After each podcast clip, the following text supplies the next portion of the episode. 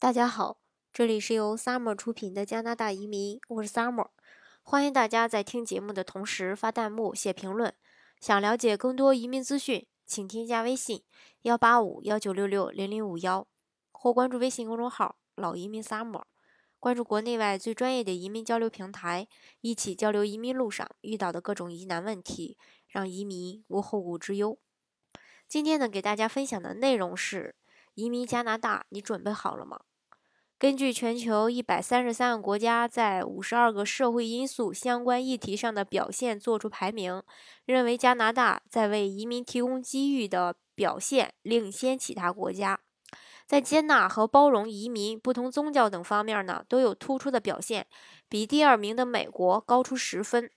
从这个角度来看，加拿大的移民政策，不管是在联邦自由党还是联邦保守党执政时期呢，都拥有最正面的意义，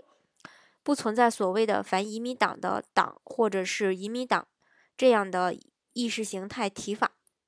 很简单，这是因为这个国家的主流政治和主流民意都很清楚，高素质的移民不断进入是这个国家维持活力和永续发展的基本动力。而多元文化政策和人权宪章又给移民获得相等的机遇，有了法律的保障。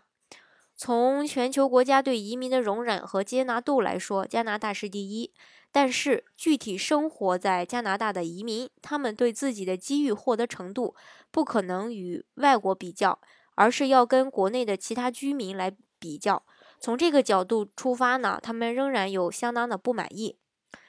要真正提升移民的机遇，需要几方面的共同努力。第一，政府在提供初期机会，包括语言配合和资历认证等等，或者是在教育主流社区接纳新移民或者新移民要自强上投入资源。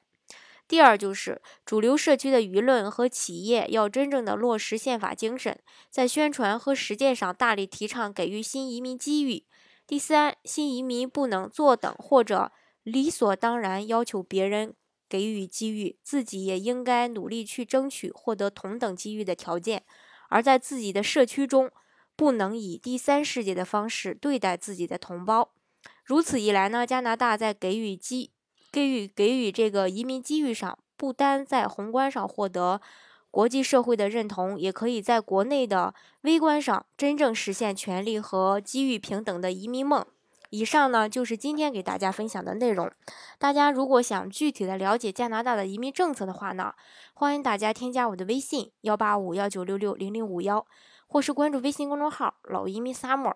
关注国内外最专业的移民交流平台，一起交流移民路上遇到的各种疑难问题，让移民无后顾之忧。